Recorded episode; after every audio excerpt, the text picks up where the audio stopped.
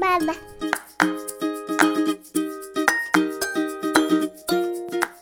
Salut tout le monde, moi je m'appelle Laurence, j'ai 11 ans et je vous souhaite la bienvenue à Les parents parlent. Voici votre animatrice Geneviève Carl Lefebvre. Oh, merci Laurence de ton introduction. Je suis contente que tu sois avec moi aujourd'hui. Moi aussi. Laurence, toi, tu as deux chiens à la maison. Oui, Charlie puis Angel. Charlie et Angel. Comment ça va avec Charlie et Angel?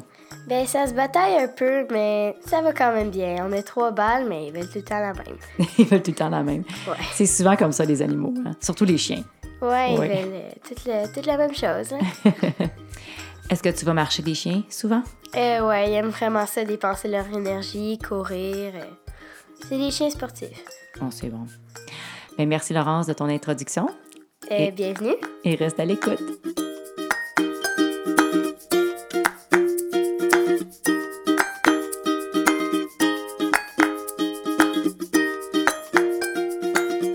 Bonjour et bienvenue à Les Parents Parlent. Nous sommes aujourd'hui dans la grande région de Montréal. Les Parents Parlent est une conversation qui aide à supporter les mamans et les papas. Notre mission est d'informer, d'éduquer et de supporter les parents avec des enfants de la petite enfance à l'adolescence. Les Parents Parlent est l'édition francophone de Parent Talk qui est née dans l'Ouest canadien. Si vous parlez un peu anglais, je vous invite à écouter nos balados à parenttalk.ca ou sur toutes les plateformes de balados disponibles. On a une belle grande liste qui vous attend. Mon nom est Geneviève Carl Lefebvre. Je suis l'hôtesse et la productrice de Les Parents Parlent et de Parent Talk. Je suis une maman de deux beaux garçons, Alexandre qui a deux ans et Nathan qui a moins d'un an. Aujourd'hui, nous allons parler des enfants nés légèrement prématurés. J'ai avec moi Dr. Suzanne Anctil, pédiatre.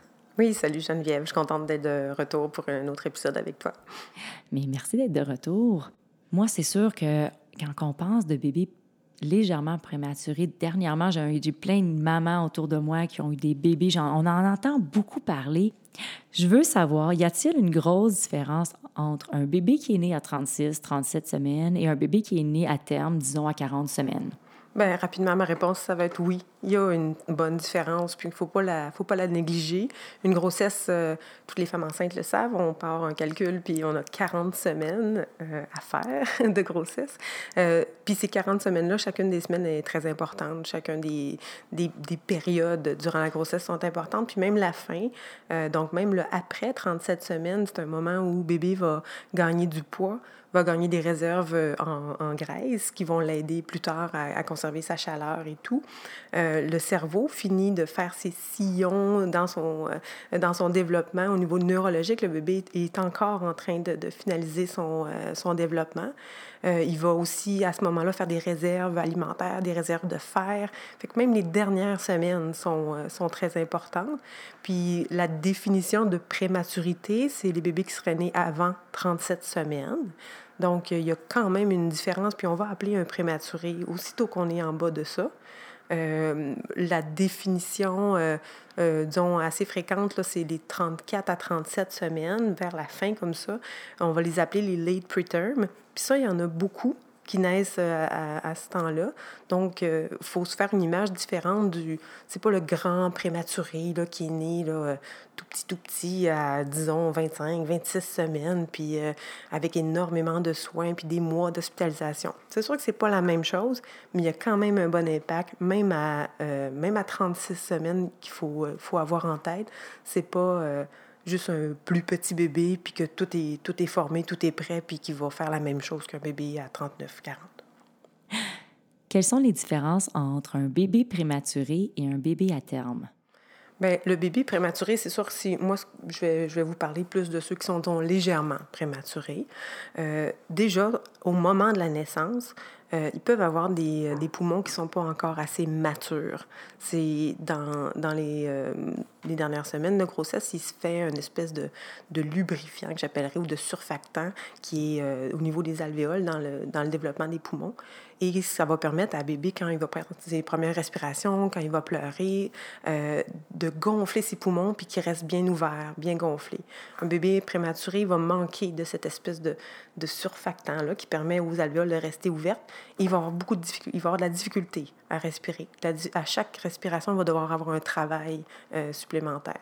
Fait que plus on est prématuré, plus on a ce risque-là.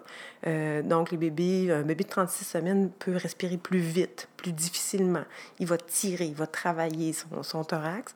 Ça va impliquer des fois qu'on amène le bébé dans la pouponnière, qu'on doit lui donner euh, de l'oxygène de plus, disons, qu'on doit parfois même mettre une espèce de, euh, de masque pour l'aider à respirer. Euh, on appelle ça un CPAP, on met une pression. Fait que c'est toutes des choses, ça c'est, disons, le, très simple autour de la naissance, mais ça implique qu'on sépare le bébé de sa maman, qu'on l'amène pour des soins, disons, à une pouponnière. Euh, dans d'autres cas, il faut penser que même le bébé peut se retrouver, dépendamment où on va accoucher, euh, à changer d'hôpital, parce que ça dépend du niveau de soins que ton hôpital est capable de t'offrir, dépendamment où, est-ce qu'on est, qu'on est.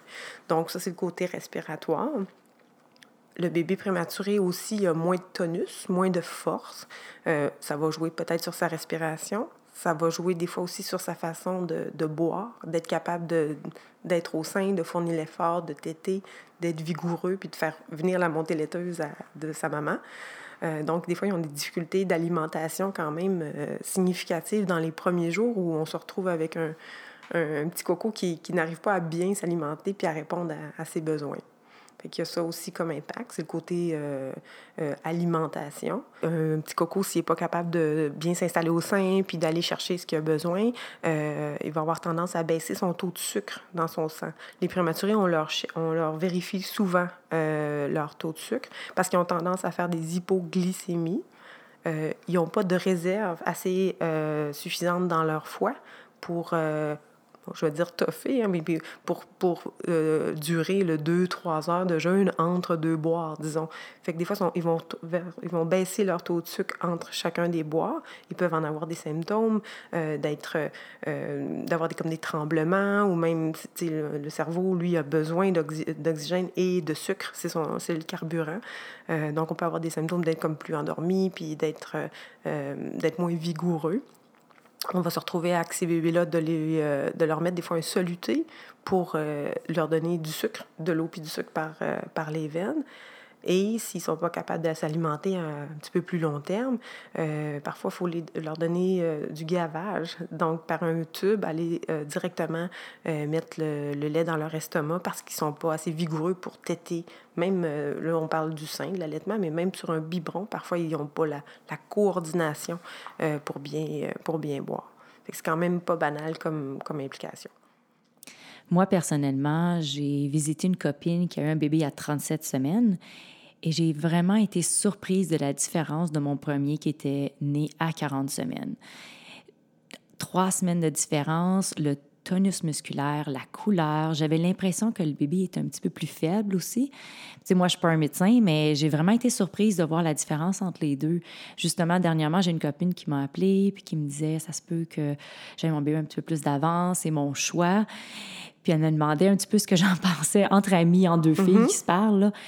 Puis moi, j'ai dit, moi, personnellement, euh, je demanderais de l'aide j'essaierais vraiment de rester, euh, de garder mon bébé à l'intérieur le plus longtemps possible jusqu'à terme parce que j'ai vu la différence. Puis je crois que c'est, euh, il y a une grosse comme ce, sujet-là me passionne beaucoup parce que j'ai été témoin de la différence entre les deux. Mais je pense qu'il faut, le, oui, ta réponse était la bonne. Chaque, ben en fait, chaque jour de plus est, est, bénéfique, puis même chaque semaine de plus. Euh, un bébé né à 37 semaines, il va avoir un plus petit poids de toute façon à la naissance.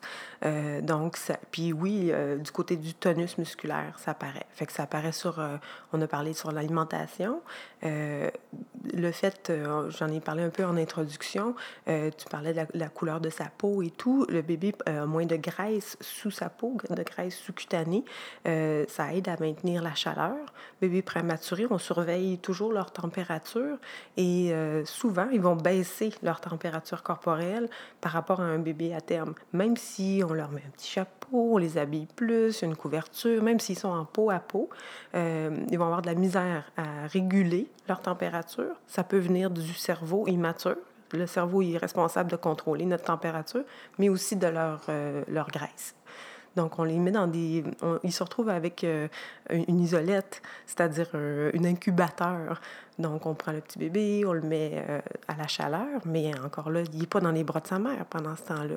Puis ça, ça, nous, ça implique de le séparer de sa maman, puis ça nous fait toujours, ça nous fait toujours de la peine. Des fois, on est chanceux, ça peut être dans la chambre en cohabitation, mais dépendamment encore une fois des hôpitaux on se retrouve peut-être dans une puponnière, loin, loin de sa maman. Fait que juste ça, ça peut, ça peut être un impact à euh, aussi peu que, que, 36 semaines. Il y a la température. Donc, ça arrive à 36 semaines également? Ah oui. 36, 37 même des fois? Ah absolument. Ils vont faire aussi euh, plus souvent des jaunisses, ces bébés-là.